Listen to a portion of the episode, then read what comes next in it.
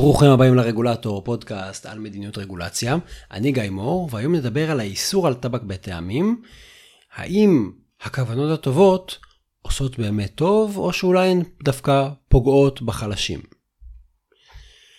המצב בעיר אה, וושינגטון די.סי לא טוב. זה לא חדש, זה לא מהיום. כבר כמה עשורים שמדובר בעיר עם שיעורי עוני גבוהים מאוד, עם שיעורי פשע משמעותיים, וגם עיר שבה סובלים מסגרגציה, מהפרדה בין אה, כל מיני אוכלוסיות, בעיקר בין שחורים ללבנים. המצב הזה עוד החמיר בתקופת הקורונה, אה, כתוצאה מהסגרים שהיו שם לפני שלוש שנים ולפני שנתיים, והגבלות אחרות, שיעור האבטלה בעיר הפך להיות מאוד מאוד גבוה, הוא במשך תקופה ארוכה נע סביב ה-30 גם אחרי שהסירו את הסגרים. אה, ואם זה לא מספיק, אז בשנים האחרונות אה, שוטפת וושינגטון די.סי גם אה, גל של פשע, בנוסף לפשיעה הרגילה. כל אלה בעיות קשות ודחופות, אבטלה, עוני, הפרדה על רקע גזעי, פשע, אבל מסתבר שלרגולטור בעיריית וושינגטון די.סי יש עניינים חשובים ודחופים יותר. אה, לפני אה, שנתיים, הרגולטור העירוני בוושינגטון די.סי החליט להטיל איסור על מכירת מוצרי טבק בטעמים. אה, ראשת העיר, מיוריאל בוזר, ציינה שהפופולריות של מוצרי הטבק בקרב הקהילה השחורה היא הסיבה המשמעותית להטלת האיסור. היא אמרה, אני מתרגם פה בלשון חופשית, אה, אנחנו יודעים שהתושבים השחורים הם מושפעים באופן לא פרופורציונלי מהשימוש בטבק, אה, ובפרט זה מטבק בטעמים, אה, ויש לזה השפעה שלילית על הקהילה שלנו. שימו לב שבאמירה הזאת, ראשת העיר לא אסרה על, ולא מדברת על מכירה של סיגריות אה, ומוצרי טבק באופן כללי. היא הטילה איסור על מוצרי טבק בטעמים בלבד. ואני חייב להגיד שזה קצת מאכזב. לא מכיוון של אג'נדה כזו או אחרת, אלא דווקא מלהסתכל על הסוגיה באופן אה, כמה שיותר אה, מקיף. אני אנסה להסביר למה בעיניי, אולי מאכזב זה לא בדיוק המילה, אה, זו בחירה די מוזרה, לכן בעצם התאכזבתי.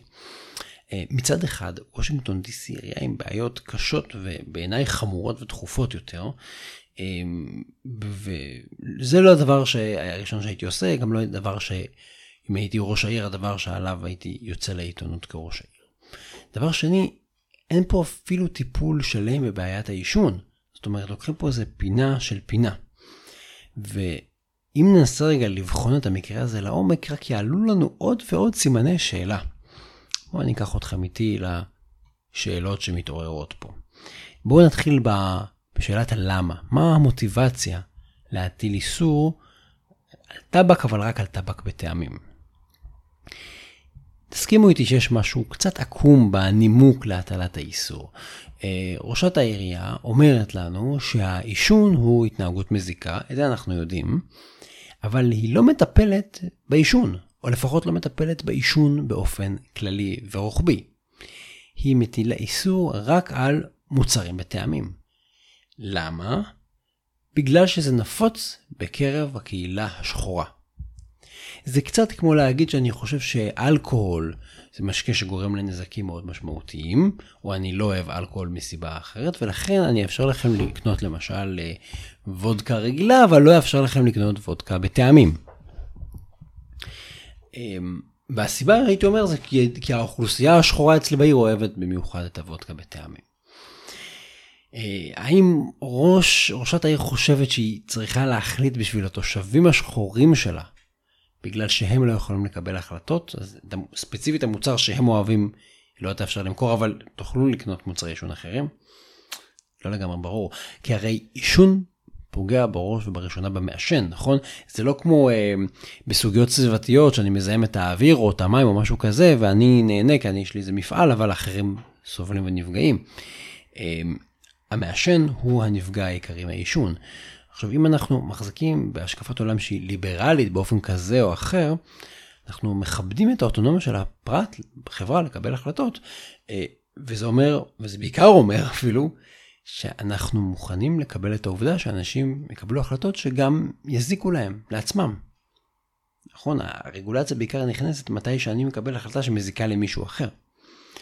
עכשיו, כמובן, כמובן שעישון מזיק, א', נקודה, וב', שהוא מזיק גם לסביבה, אמנם באופן פחות מלמעשן עצמו, וכמובן שאפשר להגיד שבאופן עקיף יותר הוא גם יוצר נטל על מערכת הבריאות, אבל שימו לב לנימוק של ראשת העיר לרגולציה.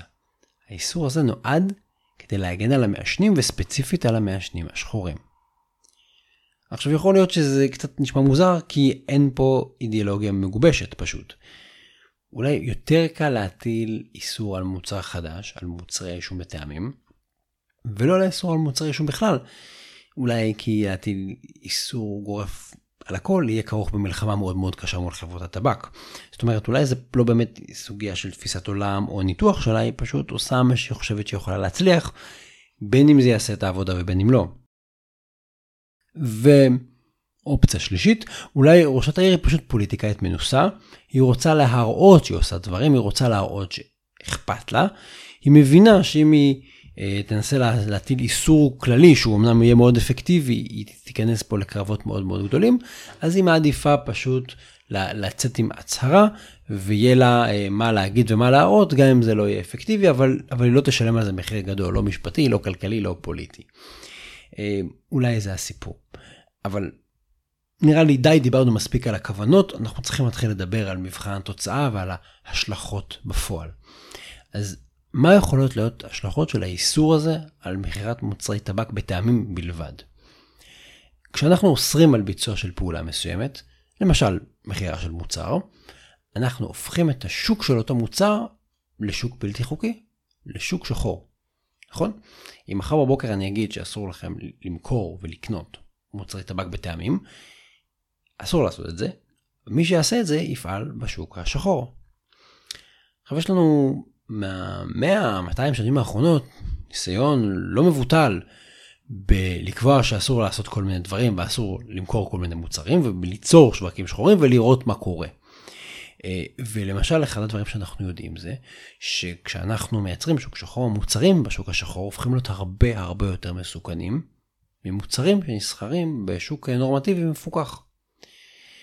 יש לזה כל מיני סיבות, אני אתן שתיים, אחת, כאשר יש רגולציה על תחום מסוים, והוא, אבל זה מותר, אז יש סטנדרטים שהממשלה קובעת, בודקת ואוכפת, זה מייצר סטנדרטים יותר גבוהים, אבל אולי יותר חשוב מזה, כאשר פעילות היא נורמטיבית, אני מייצר, מוצר שהוא איכותי, הצרכנים שלי יכולים לבדוק את זה, אפשר לקחת את זה למעבדה, יש איזושהי שקיפות, אור השמש מחטא מאוד מאוד טוב.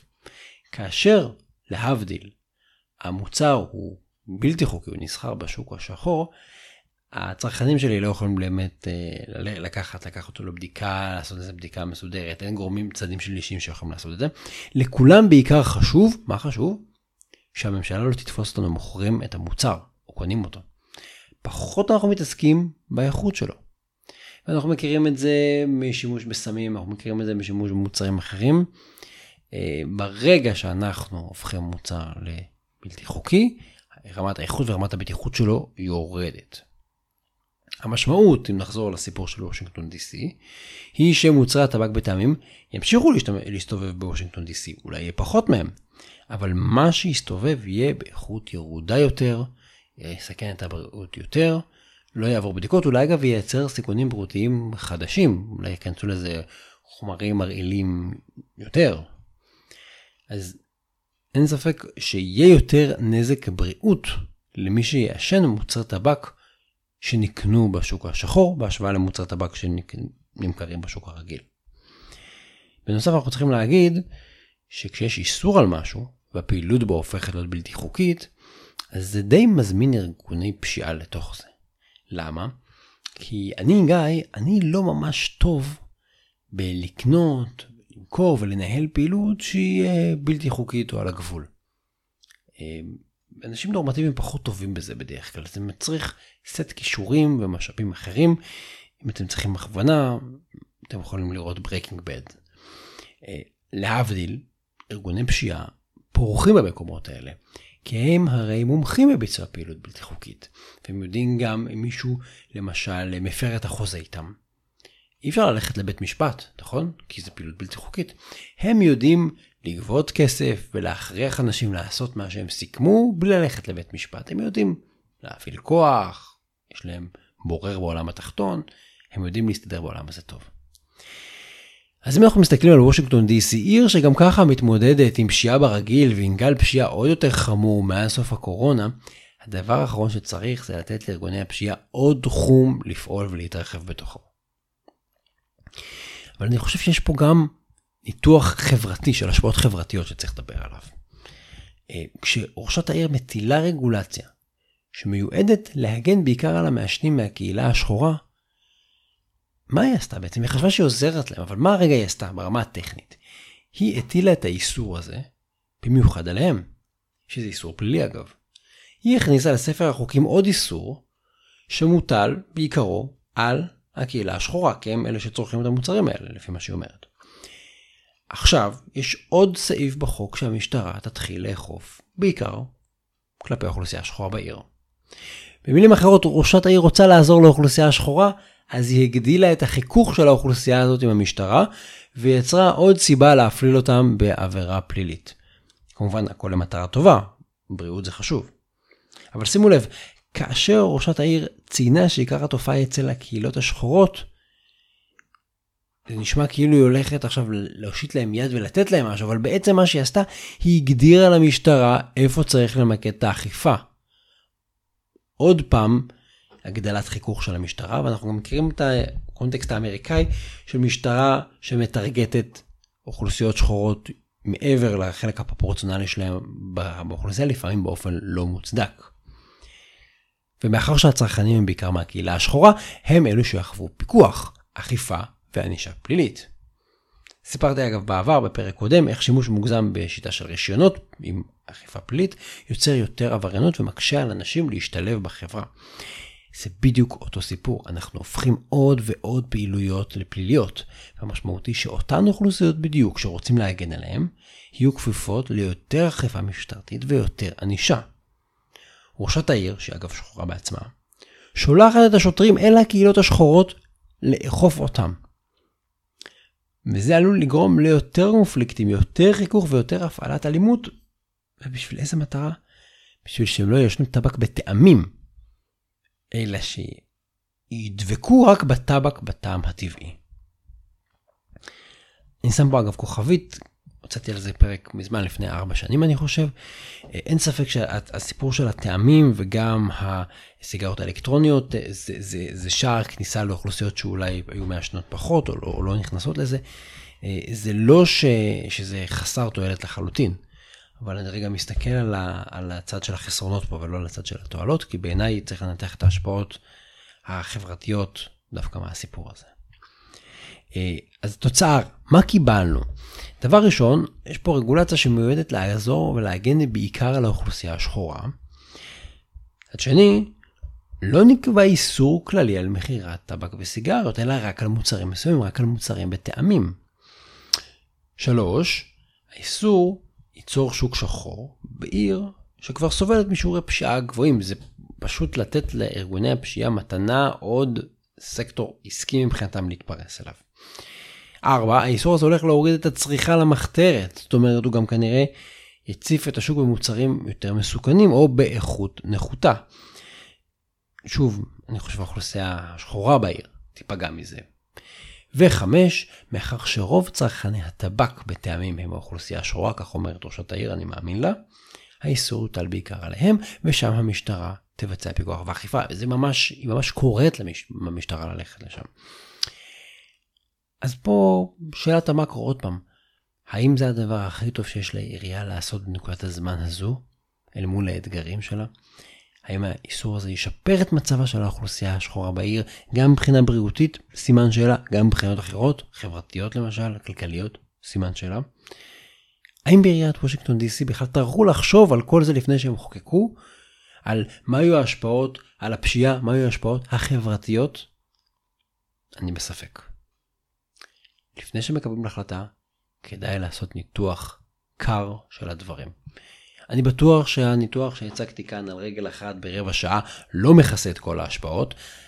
אמרתי גם קודם, לאיסורים על עישון בכלל ועל עישון של מוצרים בטעם, בטעמים יש יתרונות, חד משמעית.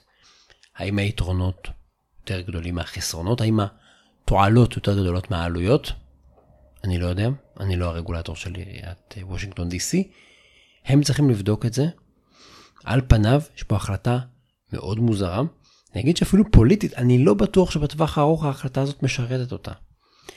אבל אנחנו לא עושים פה ניתוחים פוליטיים, אנחנו עושים פה ניתוחים של רגולציה ומדיניות ציבורית. אז אלה סימני השאלה סביב האיסור על מכירת טבק בטעמים בעיריית וושינגטון DC. יש פה הרבה כוונות טובות. אולי הכוונות האלה יובילו לפגיעה בדיוק באוכלוסיות שעליהן רוצים להגן, בדיוק באוכלוסיות הפגיעות כל כך ממילא. וזה חבל.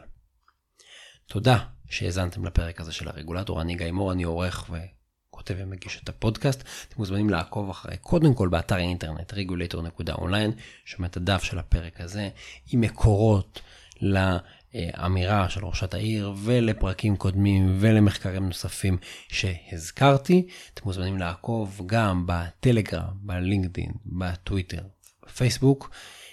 כמובן, כמובן שהתכנים משקפים את דעותיי בלבד.